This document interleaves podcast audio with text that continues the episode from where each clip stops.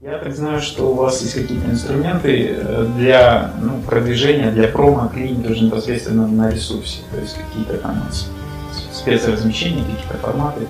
Насколько они клиниками востребованы и насколько они уже вами используются, может быть, не так давно используются?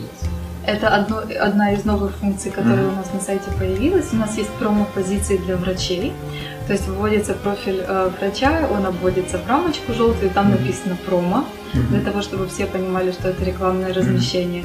Есть топ-3 для врачей в разных категориях, и такая же функция доступна для клиник когда топ-3 клиник могут размещаться в промо-позиции. Mm-hmm. Есть рекламные баннера, которые также можно заказать. И э, эта часть касается промо-размещения непосредственно на сайте. Mm-hmm. Клиники также могут самостоятельно стимулировать э, свою выдачу, если они приходят с каким-нибудь интересным предложением. Mm-hmm. Это может быть э, или какое-то интересное пакетное предложение, или интересное сезонное предложение, mm-hmm. дисконтное, платное, бесплатное. Это всегда остается на усмотрение клиники, mm-hmm. но э, мы всегда советуем, исходя из своей аналитики, например, сколько пациент готов платить, mm-hmm. какой сезонный спрос ожидается и так дальше.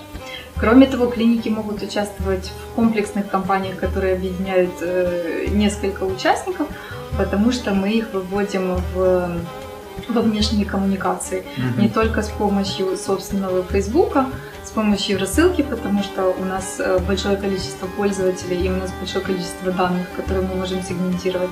И плюс еще и внешние каналы, которые касаются э, ТВ-каналов, радиоканалов э, и онлайн-прессы, которые тоже дают достаточное количество переходов и записей этим же клиникам.